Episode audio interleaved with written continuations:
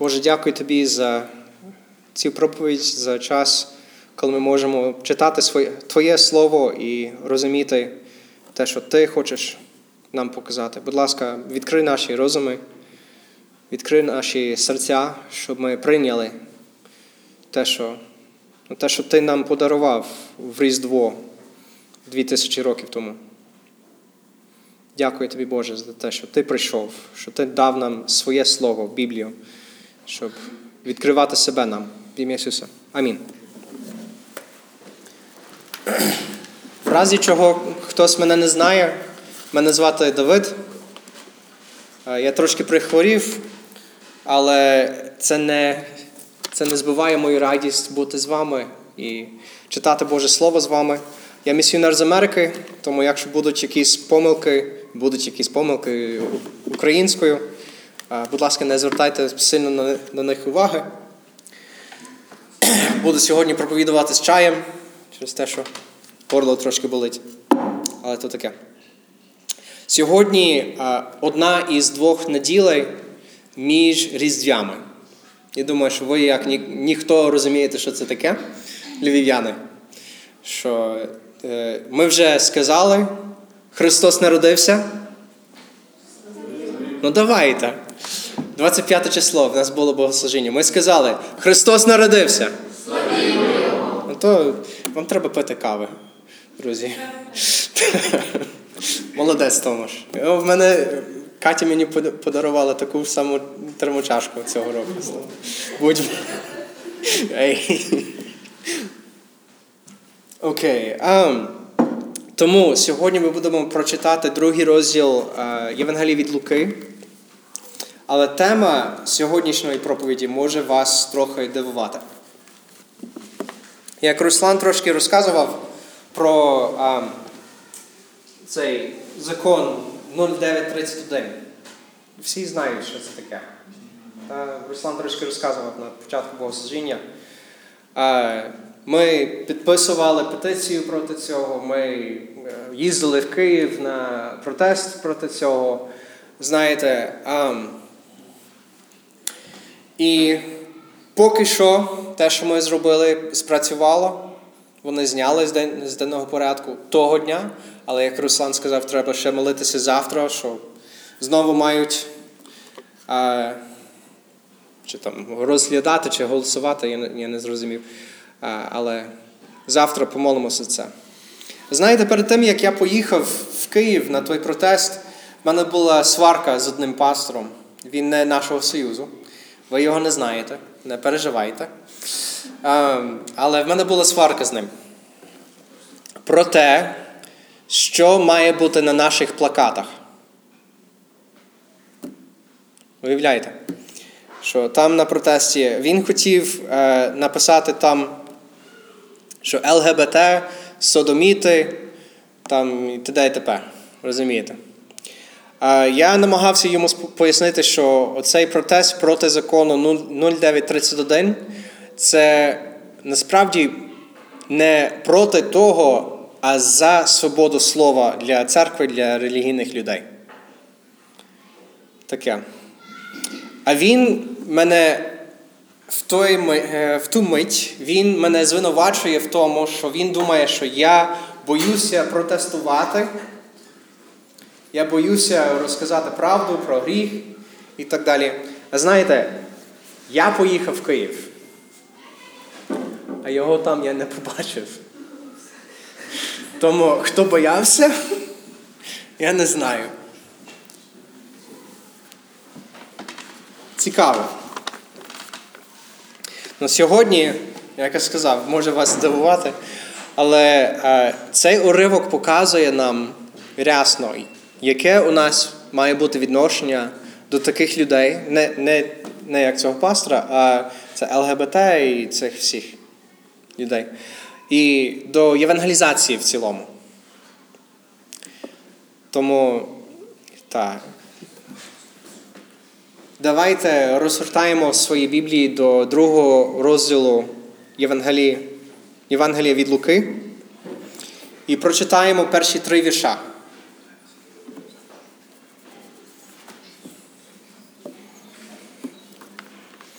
Перші три вірша другого розділу Євангелія від Луки.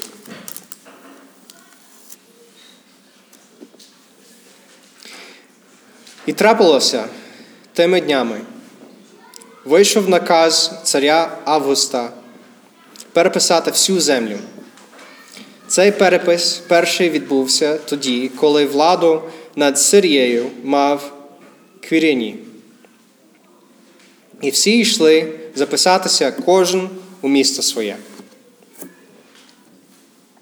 Перепис, я думаю, що у вас також в Україні таке відбувається. Що сталося? Імператор просто хотів знати, скільки податків має бути кожного року. Тому він хотів рахувати всіх людей. Хоче гроші, а хто не хоче гроші. Бог використовував, як Руслан проповідував 25 число в Осані.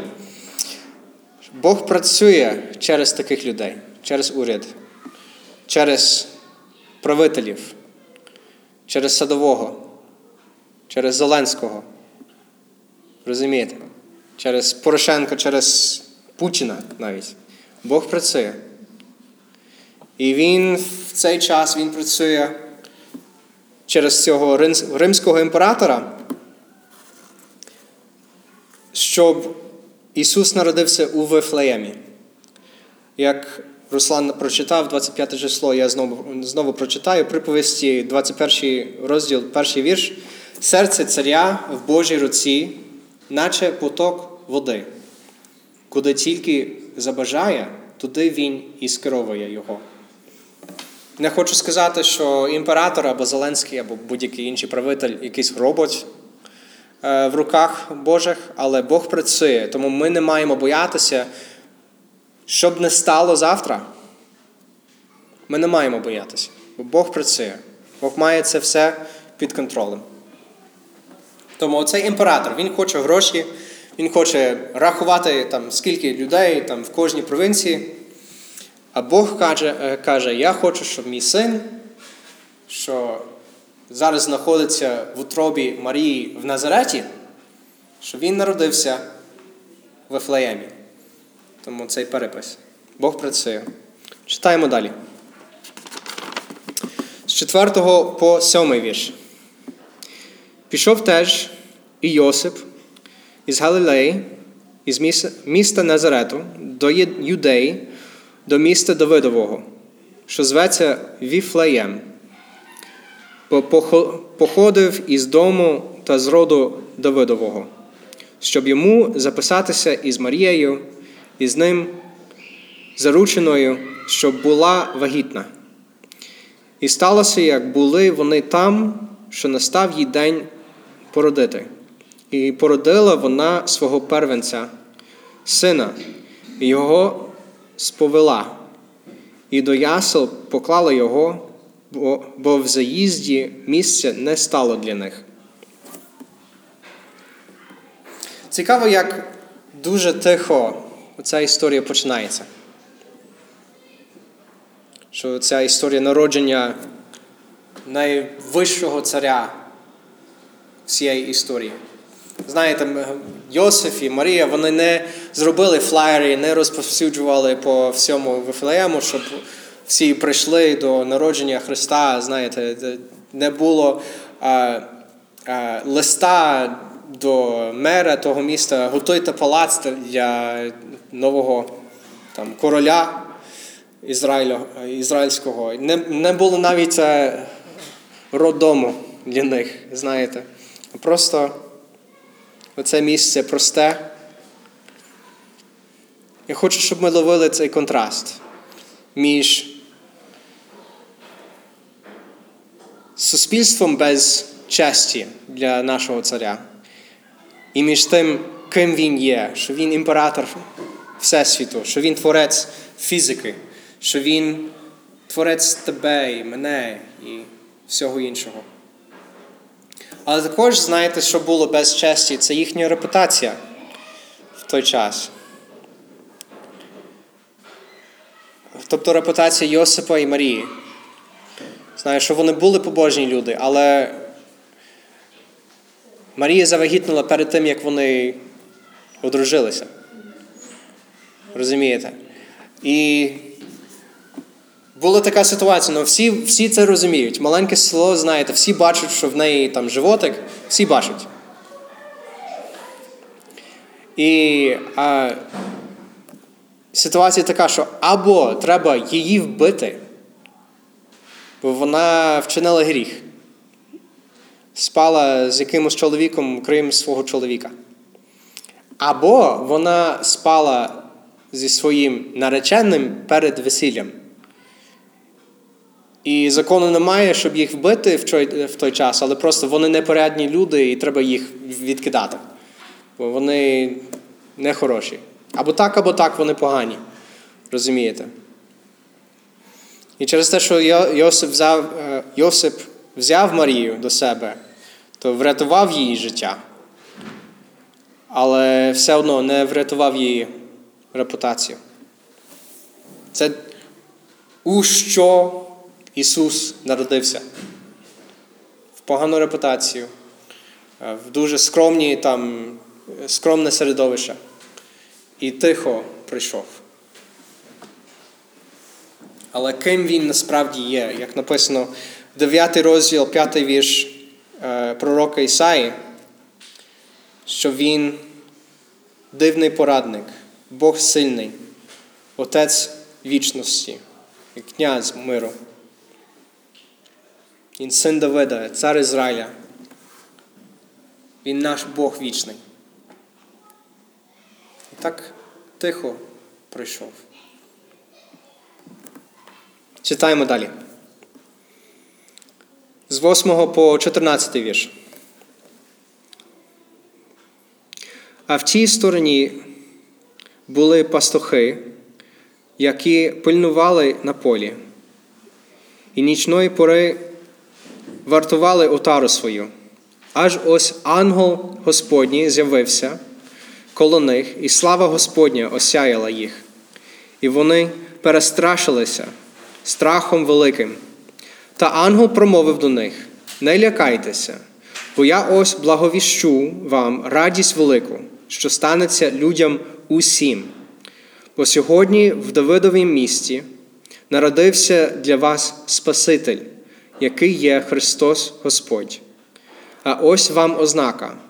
Дитину е, сповиту ви знайдете, що в яслах лежатиме. І ось раптом з'явилася з ангелом сила велика небесного війська, що Бога хвалили і казали: Слава Богу на висоті, і на землі мир, у людях добра воля. Або може бути трошки кращий переклад у людях, кого Бог вподобав. Таке. Знаєте, Ісус тихо прийшов, але в мене таке враження, що ангели не можуть мовчати, що вони просто, вони, ну, ваш цар, ваш Месія прийшов нарешті, то не можуть мовчати. Вони з'явилися цим пастухам. А яку, яка тут звістка? Що там написано? Дивіться. Що вони кажуть їм?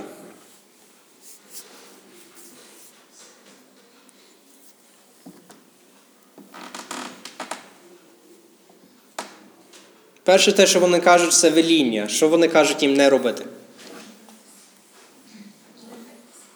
Що, що, що? Не лякайтеся. Ну це добра новина, так? Що не треба лякатися.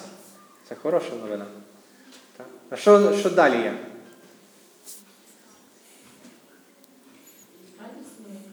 Так? Кому? Для всього народу. Так. Всім людям.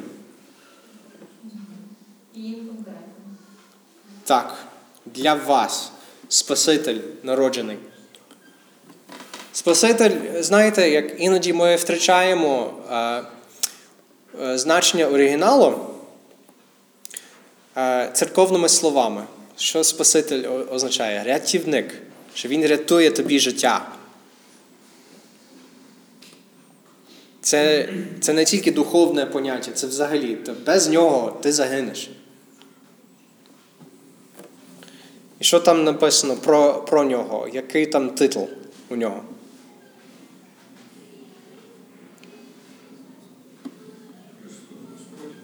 Христос Господь. Це Христос грецькою мовою означає помазанець. Помазанець. То помазаний. Кого помазували, чи як це сказати українською? Помазали? Царя пророка, священника.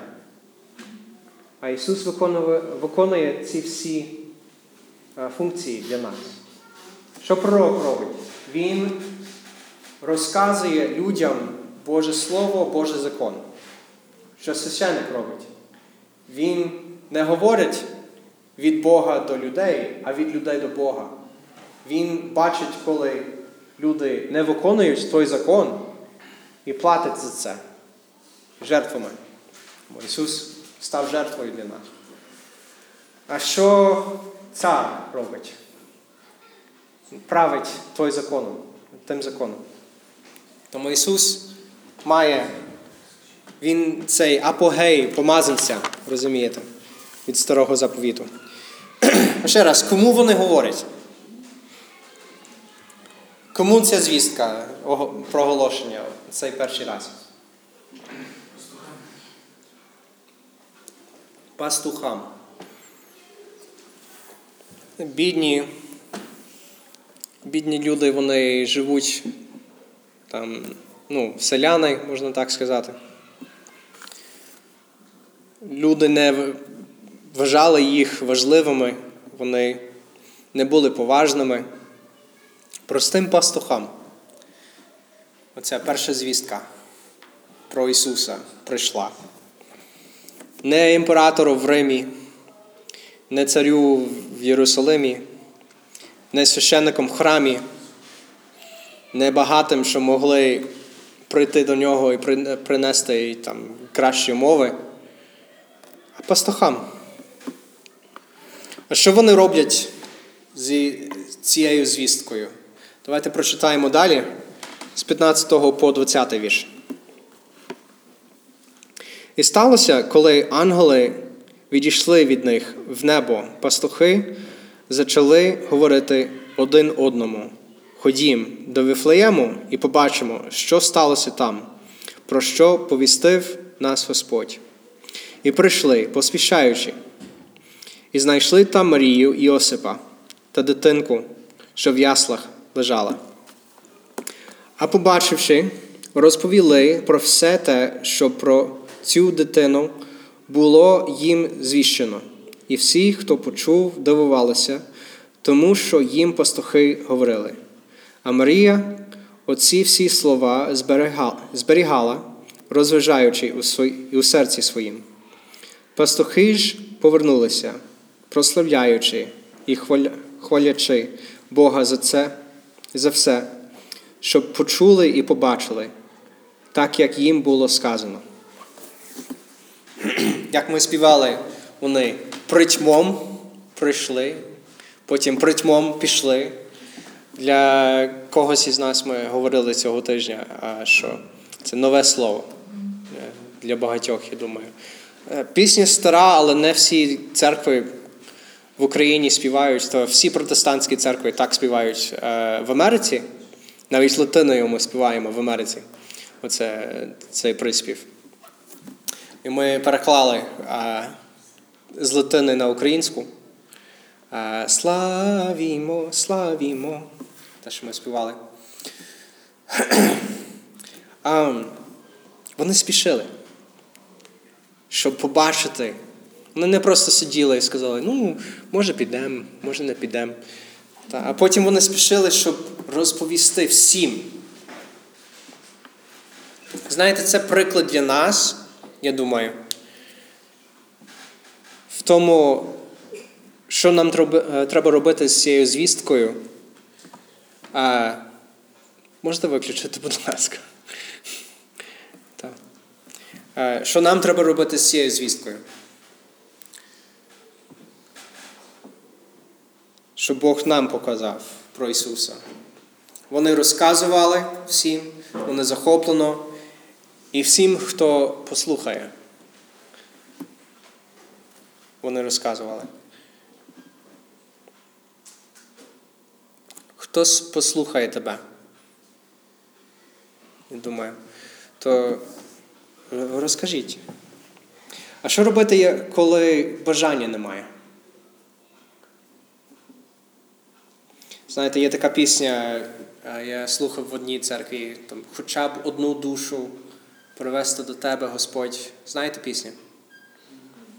Є така, е, такий гімн старий баптистський. І ідея така, ну, як я зрозумів пісню, що старайтеся, старайся, старайся, старайся, щоб краще розповідати. А навіть якщо в тебе бажання немає, то старайся більше. А, Це не показує, як це сказати?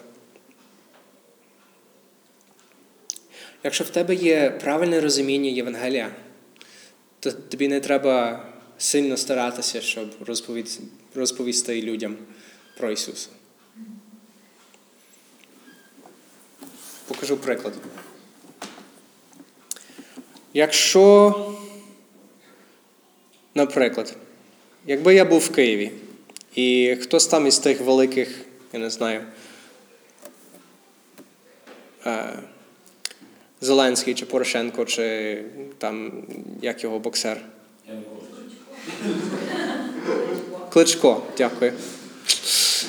Знаєте, як хтось із тих хотів зі мною фоткатися і дякувати за те, що я роблю у Львові. Потім ми фоткалися. Як ви думаєте, чи я би скинув це фото в Фейсбук? Звичайно, би скинув. Розумієте? Дивіться, що Ісус зробив для тебе. Для тебе. Бо пам'ятаєте, це, це звістка для всіх, усім людям. Так? Потім каже, для вас Спаситель. Це для тебе Спаситель. Що Ісус зробив? Він прийшов, Він помер на хресті і воскрес, щоб дати тобі нове життя. Оце більша честь, ніж коли там якийсь політик в Києві би хотів з тобою фоткатися. Це імператор всього Всесвіту. Розумієте? Це, Це творець всього. Він тебе любить особисто. І це теж, чому пастухи стільки захоплювалися, стільки сильно вони притьмом прийшли і пішли. Хочеться поділитися, бо вони зрозуміли, який час, ким вони були, недостойні цього. Ну, скромні люди там за містом живуть, знаєте, і, і може, неграмотно говорять і таке. А їхній цар з'явився їм. Не іроду, не імператору, не священнику, розумієте, їм. А коли ти розумієш, яка в тебе честь в цьому, то легко, легше поділитися. Бо це більше честь. Також в цьому я хочу трошки розкривати більшу картину Євангелії від Луки. В четвертому розділі е, Ісус вже дорослий, Він вже не в яслах, Він ходить там мужик, Він йде в синагогу, в синагогу і відкриває Біблію і читає. На мені Дух Господній, бо мене Він помазав, щоб добру новину звіщати в Богим. Хто може, хто може мені розказувати, що це слово означає українською? В Богим, в Богі. Що це означає? Бідні. Бідні. Це єдине значення. Не мають. Чогось не мають. А цікава річ, що в цій книзі це не тільки про вбогих це слово. Що так, Ісус прийшов до бідних, до хворих, але також до тих, хто відкинутий суспільством. Якщо читати протягом всієї книги Матвій, той, що написав Євангелій від Матвій, від Матвія, досить такий багатий чоловік. але Бог його врятував від того життя. Він був одним із тих грішників, про яких фарисеї нарікали на Ісуса. Або про Захея, пам'ятаєте? Це 19 розділ. Що він піднявся на якесь дерево, хотів бачити Ісуса, а Ісус звертається до нього по імені. Каже, я хочу з тобою сьогодні вечеряти. Ну, Про грішників там 15 розділ, коли Ісус ще з іншими вечеряє. І там 15 розділ перші два вірша. Ісус каже, що моя місія в четвертому розділі це звіщати таким людям. Це одна із великих тем Євангелії від Луки. Можна бачити це в першому розділі, в порівнянні між Захарієм, це тато Івана Хрестителя, і Марією. Що коли ангел з'явився і до нього, і до неї, ну, Захарій він поважний, працює в храмі, він священник. А Марія, вона ніхто, фактично. Підліток там живе в якомусь селі, він живе в Єрусалимі, він працює в храмі, вона там, напевно, в своїх батьків. А Він, поважний священник, не вірить словам Божим. А вона вірить. Пастухам ангели тут являються. Там можете читати 15 розділ з історії про блудного сина. І як ангел сказав цей десятий вірш, другий розділ, що вам радість велику, що станеться людям усім. Євангелія це для всіх. Не тільки для церковних, не тільки для порадних, порядних, не тільки для добрих, освічених моральних львів'ян, україномовних. Розумієте? Сьогодні е, протягом цього тижня ми з Катією працювали над перекладом е, однієї цитати від Сперджена. Сперджен це великий баптистський пастор, е, що жив в Англії десь 120 років тому. Е, десь 120 років тому він помер. тобто. І ось його цитата. Коли грішникам призначено бути проклятими, то нехай спершу переступлять наші бездиханні тіла. І якщо вони і так загинуть, то в наших міцних обіймах. Коли вже пекло має наповнитися людьми, ми зціпимо зуби від обурення і не дозволимо нікому туди потрапити без попередження чи ревної молитви за них. Я хочу колись так проповідувати. Не знаю, як цей. Не знаю, як ви. Коли ви слухали,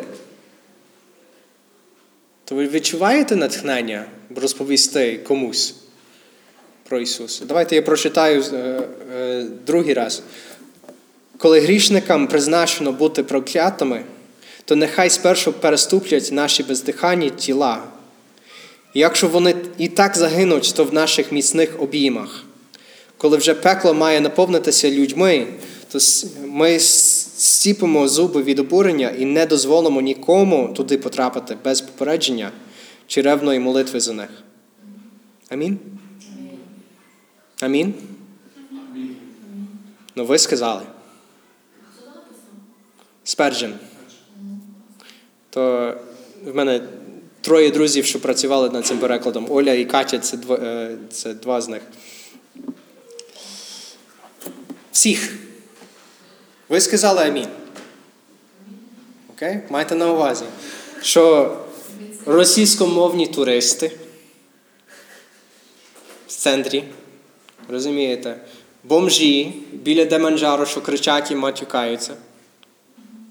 Знаєте того чоловіка? Я не, я не знаю його ім'я, але він кожного літа там біля Деманджаро. Я сиджу там, п'ю чай з кимось або щось таке. І він на всіх мовах англійською, іспанською, німецькою матюкається. Та, бомж такий. Наркомани, алкоголики. Знаєте, хлопці в нашому будинку, що ну, є така пара.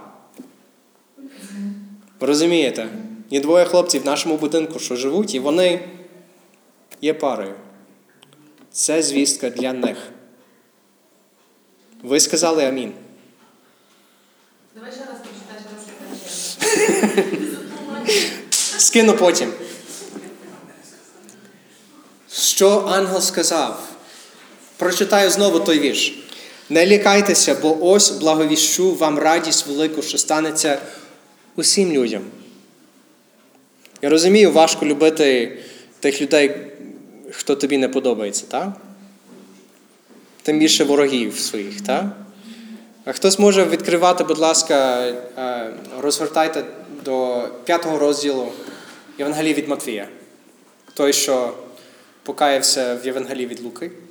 Це Матвія, п'ятий розділ з 43 по 48 вірш. Матвія, п'ятий розділ 43 по 48 вірш. Хтось може прочитати, будь ласка. Ви чули, що було сказано, люби ближнє свого і ненавидь ворога свого. А я кажу вам, любіть ваших ворогів, благословляйте тих, хто проклинає вас, робіть добро тим, хто ненавидить вас, і моліться за тих, які кривдять і переслідують вас, щоб ви були вам синами вашого Отця, того, хто на небі, який своєму сонцю водить сходити над ними і над добрими, та посилає дощ на праведних і на неправедних. Амінь. Розумієте, я був там в Києві. Ми підписали той, е, ту петицію. Треба це робити. Але треба, треба любити. Розумієте? Тому я мав ту сварку з тим пастором не про плакати, а про те, що він взагалі їх не любить. Він бачив в нашій розмові. Ось те, що я йому сказав. Брате, я ж за протест. Сам шукаю можливість у Київ їхати. І, як знаєте, я поїхав. Але називати ЛГБТ содомітами на плакатах не допоможе нікому розуміти Євангелія. А Євангелія єдине, що дасть їм по-справжньому каятися.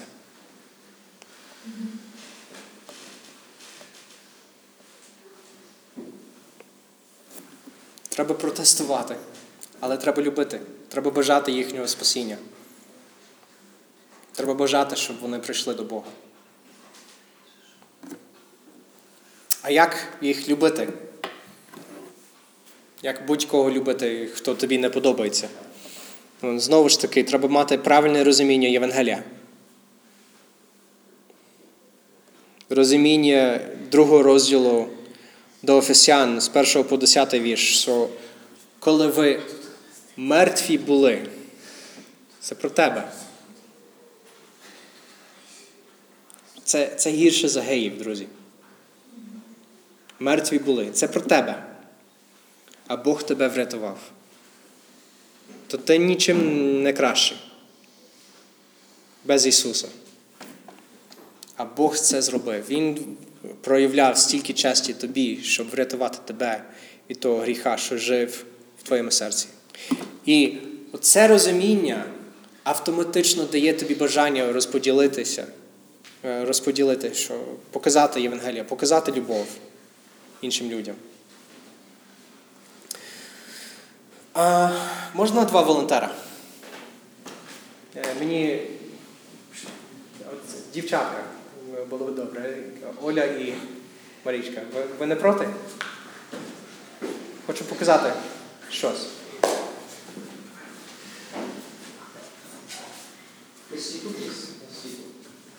Так. ам, Ми з ним другом говорили цього тижня. І він питав, як можна ну, благовістити таким людям, хто був такий проповідник,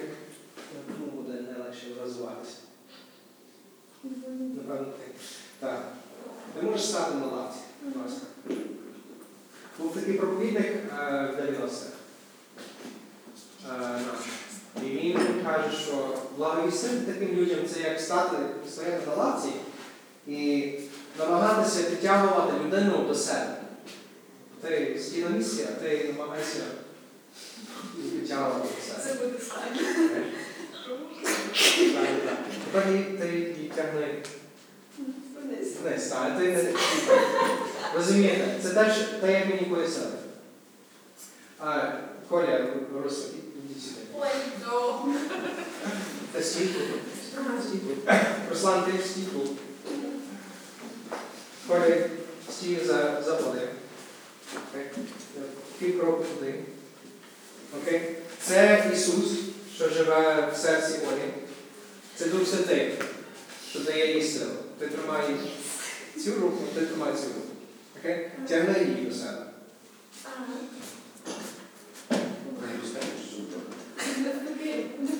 Ну, принципі. Окей? Сила не в тобі. Сила не в тобі. Навіть якщо та людина розумніша, навіть якщо та людина сильніша, навіть якщо та людина, я не знаю, ну, пам'ятаєте нашу серію проповідей про дій святих посудів? Можете вернутися? Дякую. Пам'ятаєте? Ми ще не закінчили. Ми, е, ми знову будемо починати після нового року. Після нового року, дякую. Але приклад там, в цій книзі, що Бог завжди дає ту любов потрібну, Він дає ту силу потрібну, Він, він дає вміння розказувати про Ісуса правильну мить. Так, треба бути готовим, готовим до цього. Так, треба намагатися любити цих людей. Але розумієте, що сила не в тобі.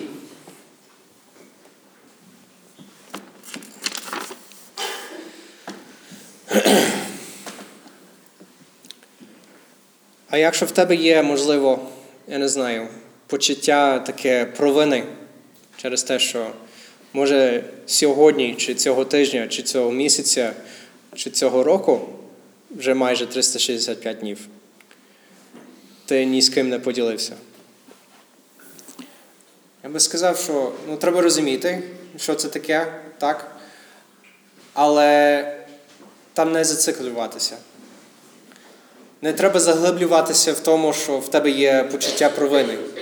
Треба навпаки йти до правильнішого розуміння Євангелія. Що те, що ти поділишся, чи ти не поділишся, не означає, що ти спасенний чи улюблений Богом. Бог тебе любить просто так. Він помер за тебе перед тим, як ти став християнином. Він помер за тебе, поки ти був грішний. Розумієте?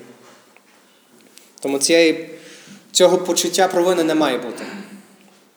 А треба молитися за можливості і за бажання. І шукати це розуміння Євангелія. Хочу закінчити словами того ангела.